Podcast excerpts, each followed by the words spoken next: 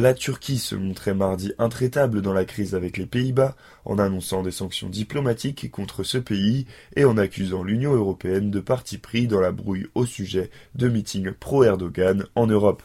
Après avoir concentré leurs attaques sur les Pays-Bas pour avoir empêché les ministres turcs de participer à des rassemblements électoraux sur leur sol, les responsables turcs s'en sont pris aux responsables européens ayant exprimé leur solidarité avec la haie face aux accusations de nazisme et de fascisme proférées par le président Erdogan.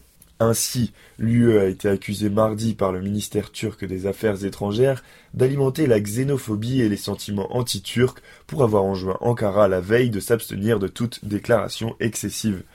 Le ministère turc a estimé dans un communiqué que la déclaration de l'UE n'a pas de valeur, regrettant qu'elle ait été adressée à Ankara et non pas au pays qui porte la responsabilité de la situation actuelle en violant les conventions diplomatiques en empêchant par exemple la participation de responsables turcs à des meetings électoraux sur leur sol.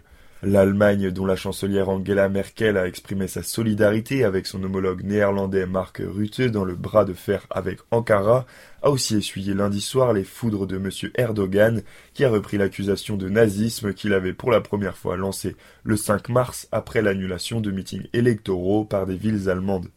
M. Erdogan s'en est pris personnellement à Mme Merkel, l'accusant de soutenir les terroristes, l'Allemagne abritant selon lui des militants de la cause kurde et des putschistes présumés impliqués dans le coup d'État avorté du 15 juillet en Turquie.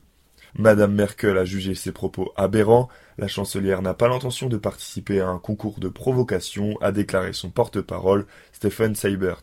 Mardi, le porte-parole de M. Erdogan, Ibrahim Kalin, écrivait dans une tribune Les mouvements anti-immigration, xénophobes et racistes façonnent d'une manière croissante les politiques européennes.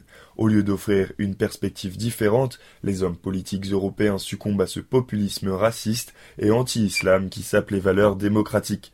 La crise avec les Pays-Bas est survenue quelques jours avant les élections législatives qui y sont prévues mercredi et où le parti du député islamophobe Geert Wilders est donné en deuxième place par les sondages.